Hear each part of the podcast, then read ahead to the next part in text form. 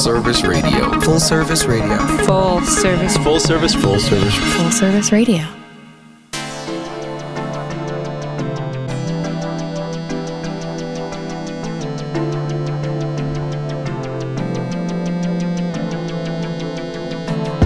You're listening to The Tidbit brought to you by Curate. We are live at the Line Hotel in Washington, D.C., and I'm your host and the CEO of Curate, Kim Bryden. Do you run a small business or have dreams to start one? Well, here at The Tidbit, we've got your back. Each week, we talk through tidbits of knowledge around starting or running a small business with a food and beverage lens. Perhaps it's the noticeable season change, or maybe a planet somewhere has changed its course direction.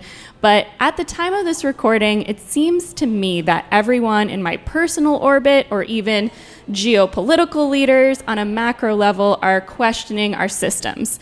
I mean, to be honest, I am always thinking about this. But over the course of the next two episodes, I sit down with two individuals that I believe embrace a new way of thinking, a new way of leading, and in fact, they've both come from a very creative, design forward background. Maybe there's something about the skill set around the creative process that makes one more resilient and ad- an adaptive thinker. Let's see if my theory proves true. Um, but before introducing our guest, as always, we jump off each show of the tidbit with a little tidbit of knowledge on what we've been reading, listening to, or learning. And this is derived from a bi weekly newsletter that we send out at Curate. And in it, we discuss what we're reading, eating, drinking, listening to, and learning. Five quick morsels of information to get you in the know and on top of your game. So if you're interested in learning in between our episodes, head over to curate.co, C U R E A T E.co to sign up. Okay, so recently I came across this podcast called Hurry Slowly. And it's about how you can be more productive, creative, and resilient through the simple act of slowing down. Color me intrigued. So I tuned into the latest episode of Hurry Slowly featuring Debbie Millman, who is a widely recognized writer, designer, educator, artist, and host of her own podcast, Design Matters. So to tee up our own discussion today, let's take a quick listen to their conversation perspective, I worry all the time that I will never make the things that I'm supposed to make or that I should make or that I'm capable of making just because I'm not strong enough or smart enough or talented enough. Well, do you think that that bar has changed for you as you've moved along? Right, Oh, that you oh, raise it and raise it and raise My it raise girlfriend tells me all the time, Debbie, you keep moving the bar. Stop moving the bar. Because otherwise, you're never going to be satisfied. And yes, I am a bar mover. I am an expert bar mover. Well, one exercise that I do sometimes, because of course I too am someone who's constantly moving the bar. I know. I'm like, hello, Black. I'm Gettle. One exercise that I do is I think about myself, you know, 10 or 15 years previous to now. And would I be, you know, sort of impressed with where I am now, you know, were I in that state? And then that usually helps me get like a little bit more of a handle or perspective on it. Do you ever do anything like that? Absolutely. There was somebody that put something up on Instagram like, imagine if you were, imagine if you were your 15 year old self looking at your life now. What would you think? And I'd be like, I think that that person was like on crack um, because this would have seemed a fantasy. Absolutely. I mean, I am a master metabolizer and I me- metabolize any achievement or success almost instantly, almost as if it's like Gatorade.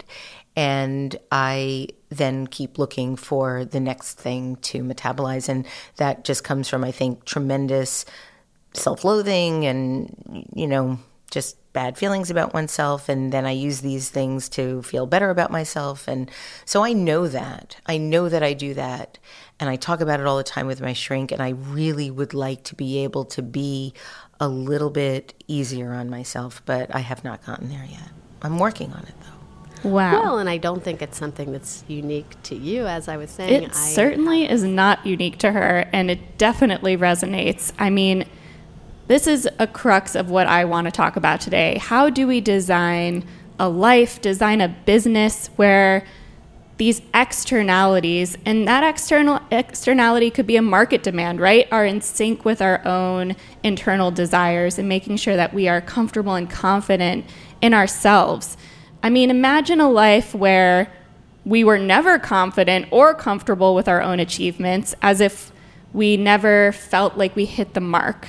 And that is just entangled in a lot of what I've seen for myself and in our culture right now is if we're constantly feeling like we're never hitting that bar, like Debbie was talking about uh, in this clip, what does that mean for our own psychology um, and the mental state of all of us? I worry about this for myself, for us all. So I am truly grateful to have our guest here today because I think of most people I know, she has been a force in our small business community by living her values through her creative process and adaptability. And I just want to welcome Tori Partridge, founder and creative director of Cherry Blossom Creative. And very uniquely, her Twitter bio reads You can find her at the intersection of beautiful and useful. Hmm. Gorgeous. We'll be right back with Tori.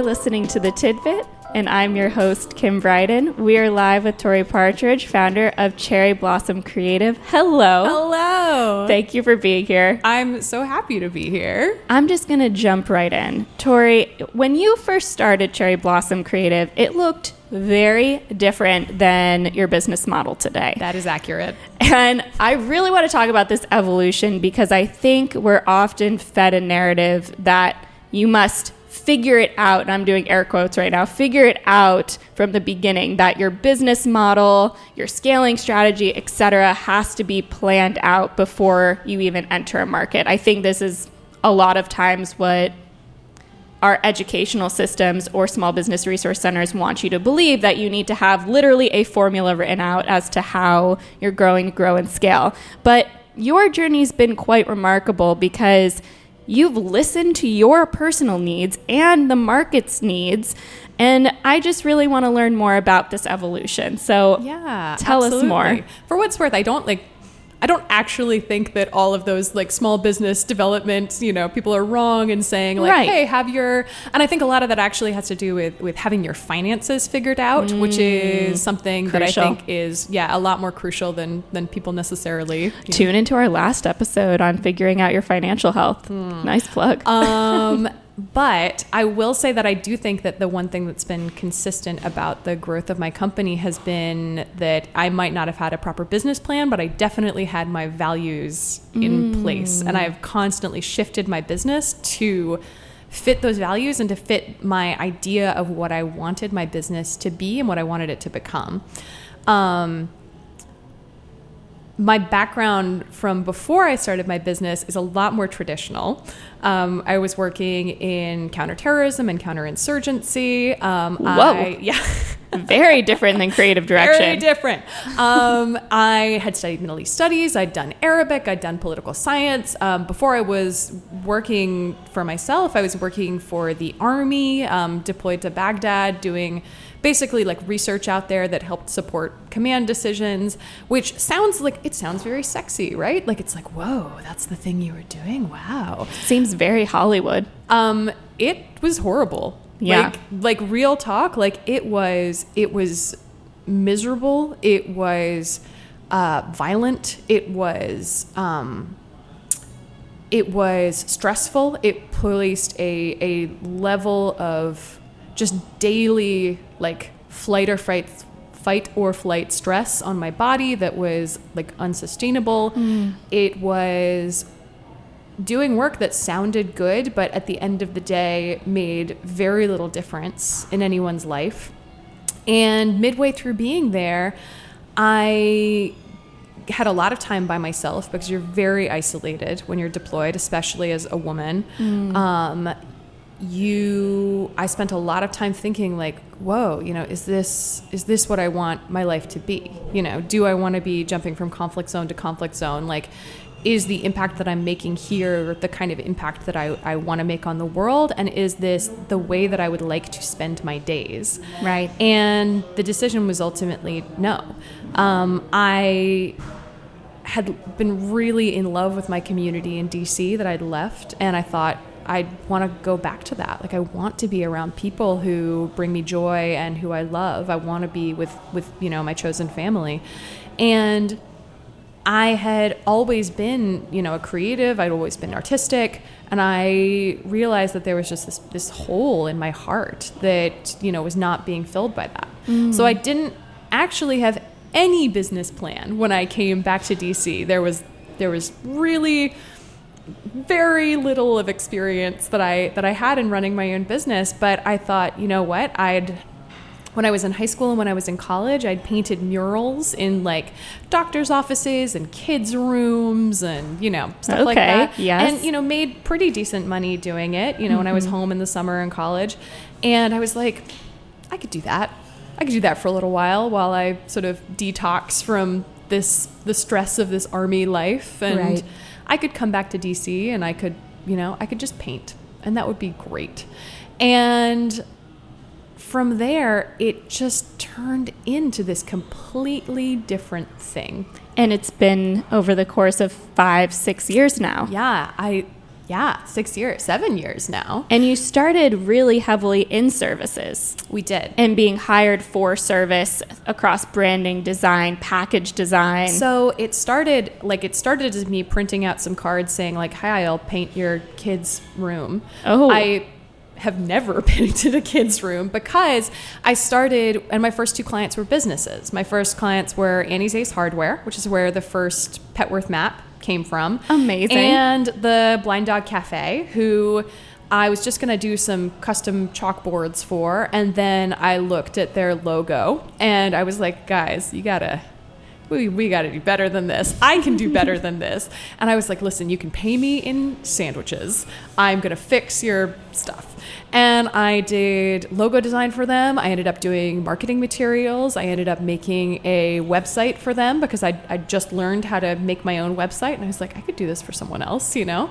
And from there, they referred me to someone else, and then Annie's referred me to someone else. And the first year of my business, really the first couple years of my business, I said yes to everything that anyone wanted me to do. Um, we built websites, we designed labels for packages, we um, I silver leafed windows of the Wise Owl Club barbershop down the street from here. And I, you know, like, I did not know how to do that. But they were like, we really want silver leaf windows. And I was like, I'm your gal. Yeah, like, I'll I figure it out. Definitely. I was at home, like, watching YouTube videos and silver leafing, like, panels of acrylic in my living room, you know, like, but it was it was wonderful like every moment of it was wonderful and every moment of it was you know like stressful and complicated and learning how to structure my pricing was complicated but there's just there's incredible resources out there to be able to do that and it was this wonderful moment of exploration into all these different services that I could offer. Um, Mm-hmm. and within the first year, I'd brought on a paid intern. Within two years, I'd brought on um, a second designer. And as the the need for services kept growing and growing, by year four, we had five designers working. Right. And Yeah. that also marked then a sizable shift again. Yeah. And I and I wonder based on even hearing you right now talk about choosing or saying yes to all of these opportunities that came your way, did you just hit this moment in time where you're like I don't want to keep saying yes all the time. I need boundaries. Well, it was it was a refinement to start out with. There were certain things that we were going to take on, and there were certain things that we were not going to take on. We stopped taking on um, we stopped taking on really small projects, like really really tiny stuff because the complications for yes. you know it's never small. like it's never small. No. It's always the same amount of work. Yes. um, we we stopped doing as much digital work. Like we started really focusing on things that had like tangible finishes to them. So really, like package design was a big thing for us. Doing A lot of food design, package a lot of food package design because we were located in, in Union Kitchen for a little while, Mm-hmm. and um, doing murals, doing larger signage installations, doing like things that that you could sort of like feel and touch with your hands afterwards and also i think that our studio really got known for having um, kind of an illustrative edge to a lot of the things that we did like the, the the things we would work on and the clients we would get would be clients that wanted something that was professional but also had some like fun and some color Whimsy. and some whimsy to Yeah. it yeah um, and that was that was a great place to be you know at that time And in this moment of having five designers shifting this perspective of what your core product offering was, then it pivoted again into more of a retail shop and your products. So there was this strange little side business that was growing at the same time that all of my service offerings was growing, which is that my first client that I worked with, which was Annie's Ace Hardware, um, the thing that I decided to do for a mural on the front of their shop was a neighborhood map of the neighborhood that they were in, um, which was Petworth. And I had the second that it went up, people were like, "Are you going to make a print of that?" Can was I like, buy that? Yeah. I was like, "Uh, yeah, definitely. That was the plan all along." Like, it was not. I had no concept that you could make a make an item that would be for sale. Like Mm-hmm. the my my understanding of the world was only sort of like service transactional based. So at I started making, you know, physical prints of these neighborhoods and by the time that those went out and were selling like hotcakes, all the neighborhoods around them, Adams Morgan and Columbia Heights all wanted, you know, neighborhood maps of their space.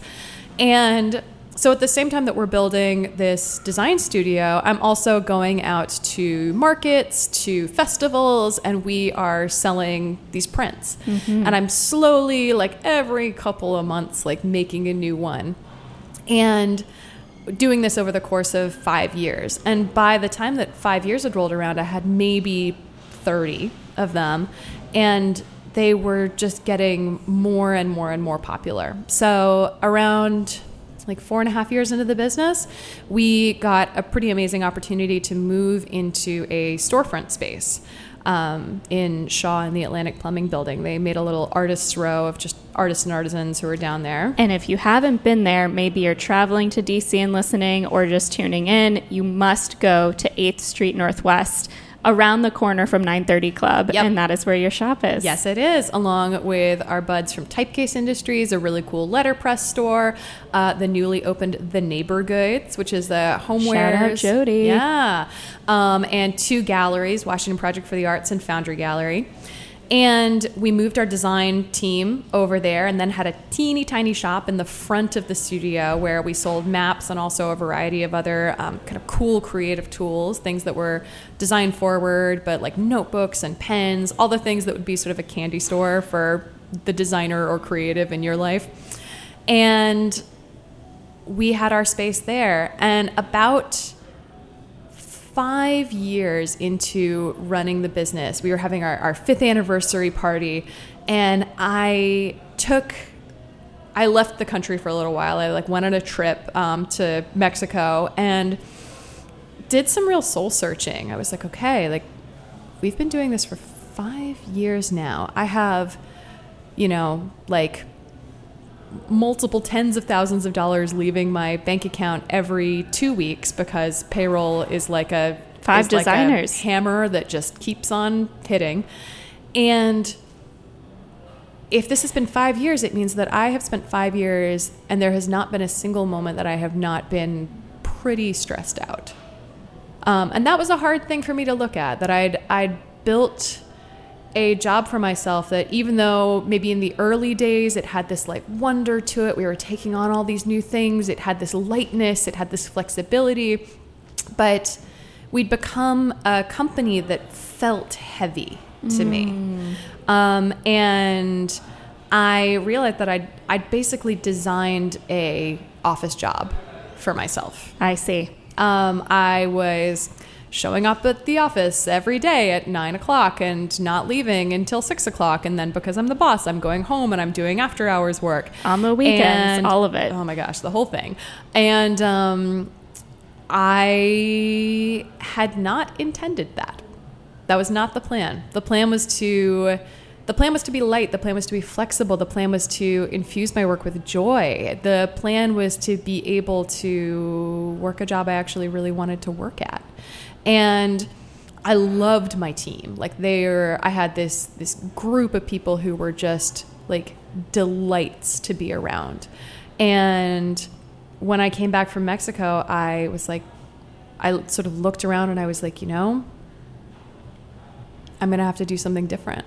And when I s- took a really hard look at the numbers, I realized that I was running these sort of two separate businesses as one. When I'm running this print sales business, because at this point we're selling a lot of them ourselves. They've been picked up in other stores around DC. They're being sold there, and I'm also running this design studio. And I realized that with everything that I was doing, the design studio was basically breaking even. Like we were getting everyone paid, and that was, you know, great. Yeah. But the print business was taking a very small portion of my stress and was wildly profitable. and a smaller portion of your time. Maybe Yeah. there was a larger amount of time to produce the first print. I was reading um, the Four Hour Work Week at the time and learning about Pareto's Law and the idea that like 80% or 20% of your like stress or 80% of your stress was coming from like a certain thing and 20% was, you know, like actually working. And I realized that all of the stress in my business was really coming from the services aspect mm-hmm. and the constant needing to needing to hustle for clients, needing to continue to be doing business development, needing to, um, you know, make sure that every single person who was working for me had both enough to do, but not so much to do that they were becoming burnt out. And the prints were so beloved by so many people and were so simple. And just were infusing your own life with joy. Yeah. Yeah. And I was like, you know what? Let's let's make the decision. We're going to call it. We're going to scale down services and I am going to actually focus on this thing that is is easy and is working. Yeah, absolutely. I I think you hit a little bit of a golden nugget here. And and I just think, you know, here you are now in a business model that has this blended product sales. Maybe there's still services I want to hear more, the retail shop. So acknowledging the amount of time and stress that a certain business line was causing you mm-hmm. versus another, what is the percentage split of sort of time and revenue between each of those verticals per month? For example, do you spend 50% of your time designing new maps, but then it yields 70% of the revenue? I think a lot of our listeners are looking for ways in which they can diversify their revenue streams, but just honestly think about their businesses more holistically.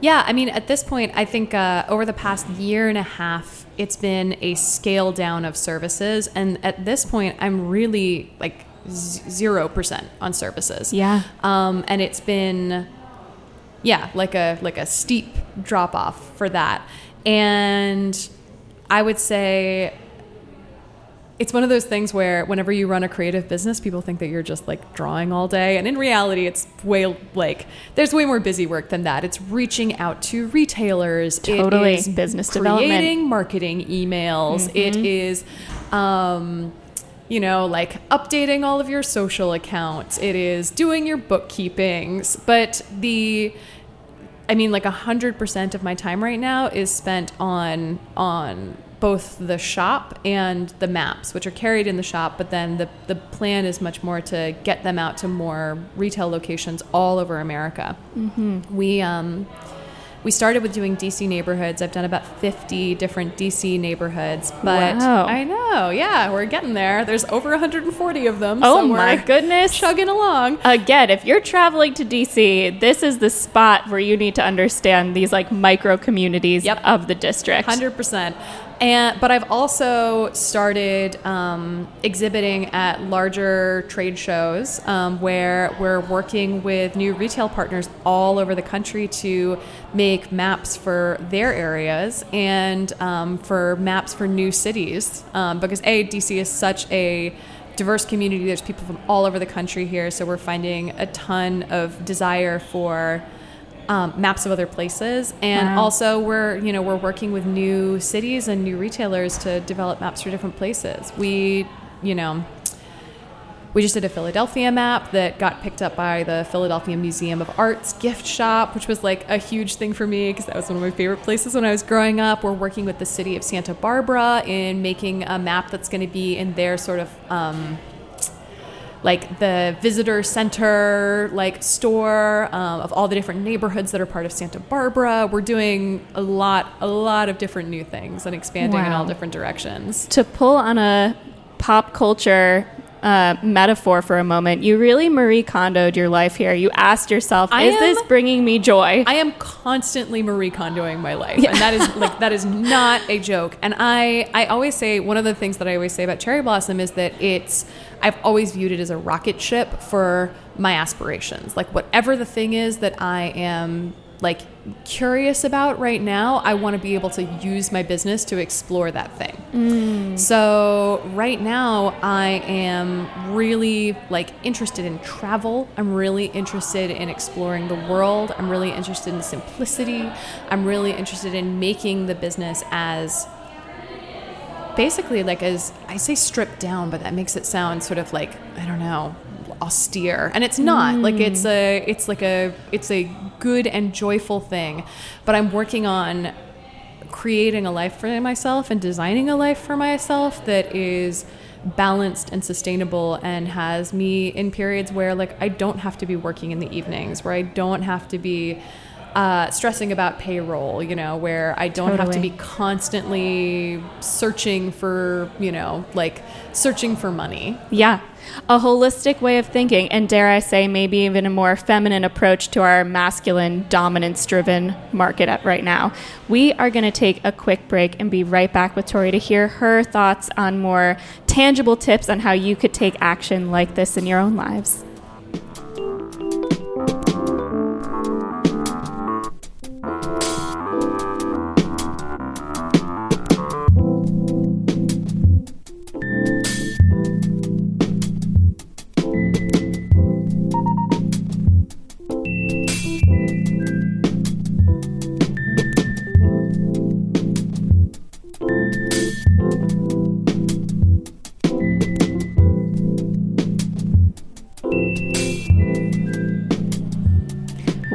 Are back with Tori Partridge, founder of Cherry Blossom Creative.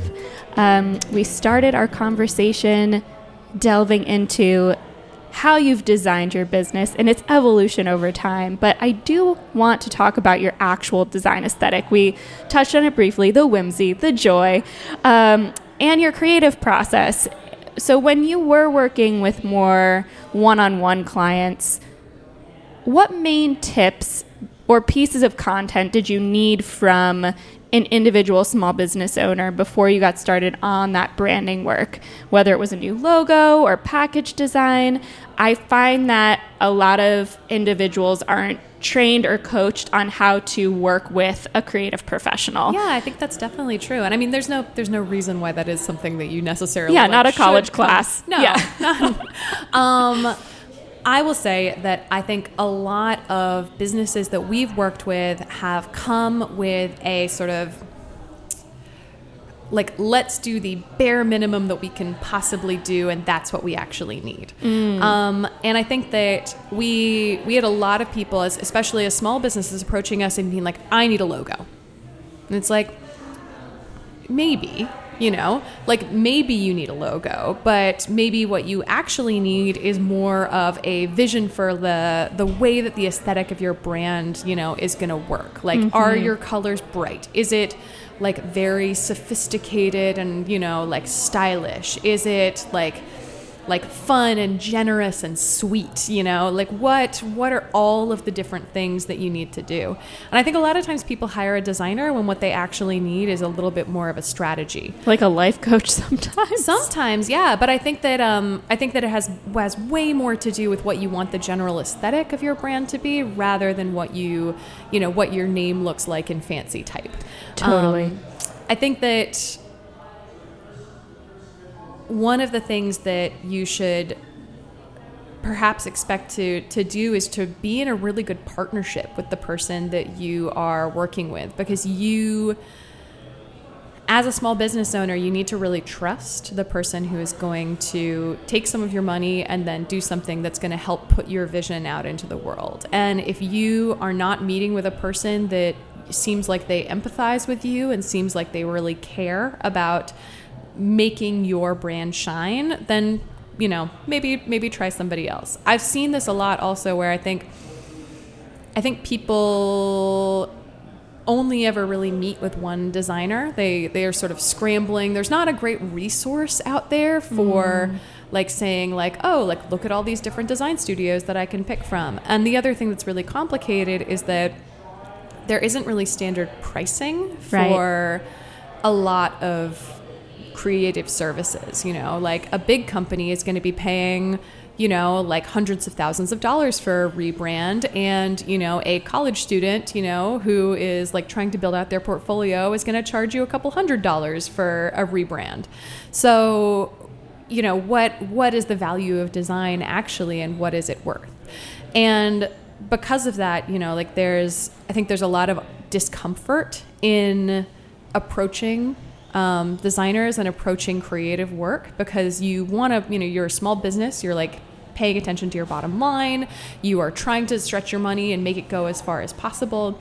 Um, and I think that a lot of times the best thing that you can possibly do is is know that you know like you are on some levels going to get what you pay for. Like you are going to you know have a more talented designer the more that you pay for it you're going to have a more unique design um, and to have a really good sense of like what you would like to pay going in and what your budget is and then fitting that budget to sort of the right designer Yeah. um, if you can at all possible, try and avoid um, sites like 99 Designs or things where you're basically asking, you know, doing design competitions. Like you're really going to get better results, and you're going to be participating in a much like fairer and more honest economic system if you work with an individual um, rather than you know shopping your stuff out. Yeah, and I think it's a major point that I just heard from you is that relational aspect. It's huge. You like there are things that you might not recognize about yourself or your own business that working with a designer might pull out from you. a hundred percent, And Uh, it's it's a mirror. I always say that my job is um, like 99% design therapy. It's Yeah. really helping you discover who you are and how you want to be in the world and how you want to be seen. And a really good designer will be able to come with that sort of empathetic level, be able to to truly see who you want to be and then be able to create something that helps you express yourself in the most clear way possible. I so love that. the personal connection is like is huge. you know? Absolutely. Obviously look at that person's work, but like if you are sitting in a meeting with them and it just seems like they either don't really care about what you're doing or don't really, you know, don't really get it, go find somebody else. Yeah, yeah, I love that. And I think it's so important that we I talk about this a lot on the tidbit that I think in business we've just gotten down to the transactional relationships, or I'm not even going to call them relationships, just the transaction. And we've gotten away from being in relationship and in partnership with all pieces of our supply chain, including the individuals who are services based Yeah, in, in our business models. And it comes out when you have that co creative process. As opposed to, I need a logo, fishing it out on like on whatever it might be, 99 Designs or whatever other site. Like, there's just an importance in being more intentional and thoughtful uh, in how you're designing the thing you'd like to put out into the world. And I often say in workshops that I host around um, pitching a retail buyer that your brand is not a logo. A brand is a whole identity of this thing that you're putting out into the world. It's it's a color palette, it's your customer experience, it's your tone and your voice. Like there's everything that goes into a holistic experience of that brand and it's not just your business card and your No. social icons. It is definitely not. Well, Tori, you mentioned this at the beginning, but I just really want to circle back on this because one of the most fascinating pieces about your journey to me is the fact that you did come from this defense contractor world and now you've evolved into such a different um, way of life and a way of thinking. And you mentioned this before we went to break that now you're interested in travel and simplicity and what does that mean for your business model even moving forward. And I was reading in a Washington Post article that has you quoted saying, She realized, however, what she really wanted to do was to go back home and live a life that was focused around creativity. And I think throughout this conversation, you've really demonstrated how you did that at that moment in time. But now, from this point forward, how are you really looking at the creative process for yourself? And again, um, we were speaking earlier about these words of a lifestyle business or being an entrepreneur and a startup and and the words and connotations around the two. So I'm I just love to close hearing what does the creative process and living a life full of creativity mean to you now? Yeah, I mean, I think that um, creativity is funny because it's sort of a loaded term. Like when you when you apply it to people, like they they recoil from it a lot of the time. They're like, "Oh no, I'm not creative." But I think that um, one of the things that I think is that being being resourceful is being creative. And the one of the greatest ways that you can be creative is to design a life that is working for you on all aspects. So i mean as i think of my creative process i think maybe you're asking me that question in terms of like oh like who are you which designers are you inspired by Oh which, no, you take know, it any way you want. but I, I mean, truly for me, like the greatest creative act that I have ever done is to create a life that I am really enjoying living. Like I love that it is a Tuesday afternoon and that you and I are like sitting in a beautiful studio and that after this I will go for a walk in the park and like maybe get a coffee and then do some work. I was just telling um, Kim that, you know, in the next Hmm, on Saturday this week, I'm gonna be going to Bora Bora for a couple of weeks to I know to spend time with my parents and um, but you know I'm taking my work materials and I can take my iPad and I can do like you know drawing and illustration work on the plane ride there and in my off times and my husband now we've like made sure that he has a um, a remote work situation so we can take that on the road. We spent the entirety of March in Peru, like working and living and learning, and I I want even more of that. Like I want to continue to simplify. I want to continue to have the flexibility to have like a really consistent and steady income combined with the freedom that allows me to pursue all of the things that I love in the world and all of the ways that I think that I can do the most good in the world and also to build, you know, like really like thoughtful, interesting, flexible jobs for the people who work for me um, because I think that that's enormously important as a boss. Absolutely. Um, Have a purpose filled job that also, crazy idea, has flexibility. has flexibility and that's something that you are going to you know enjoy and not be micromanaged at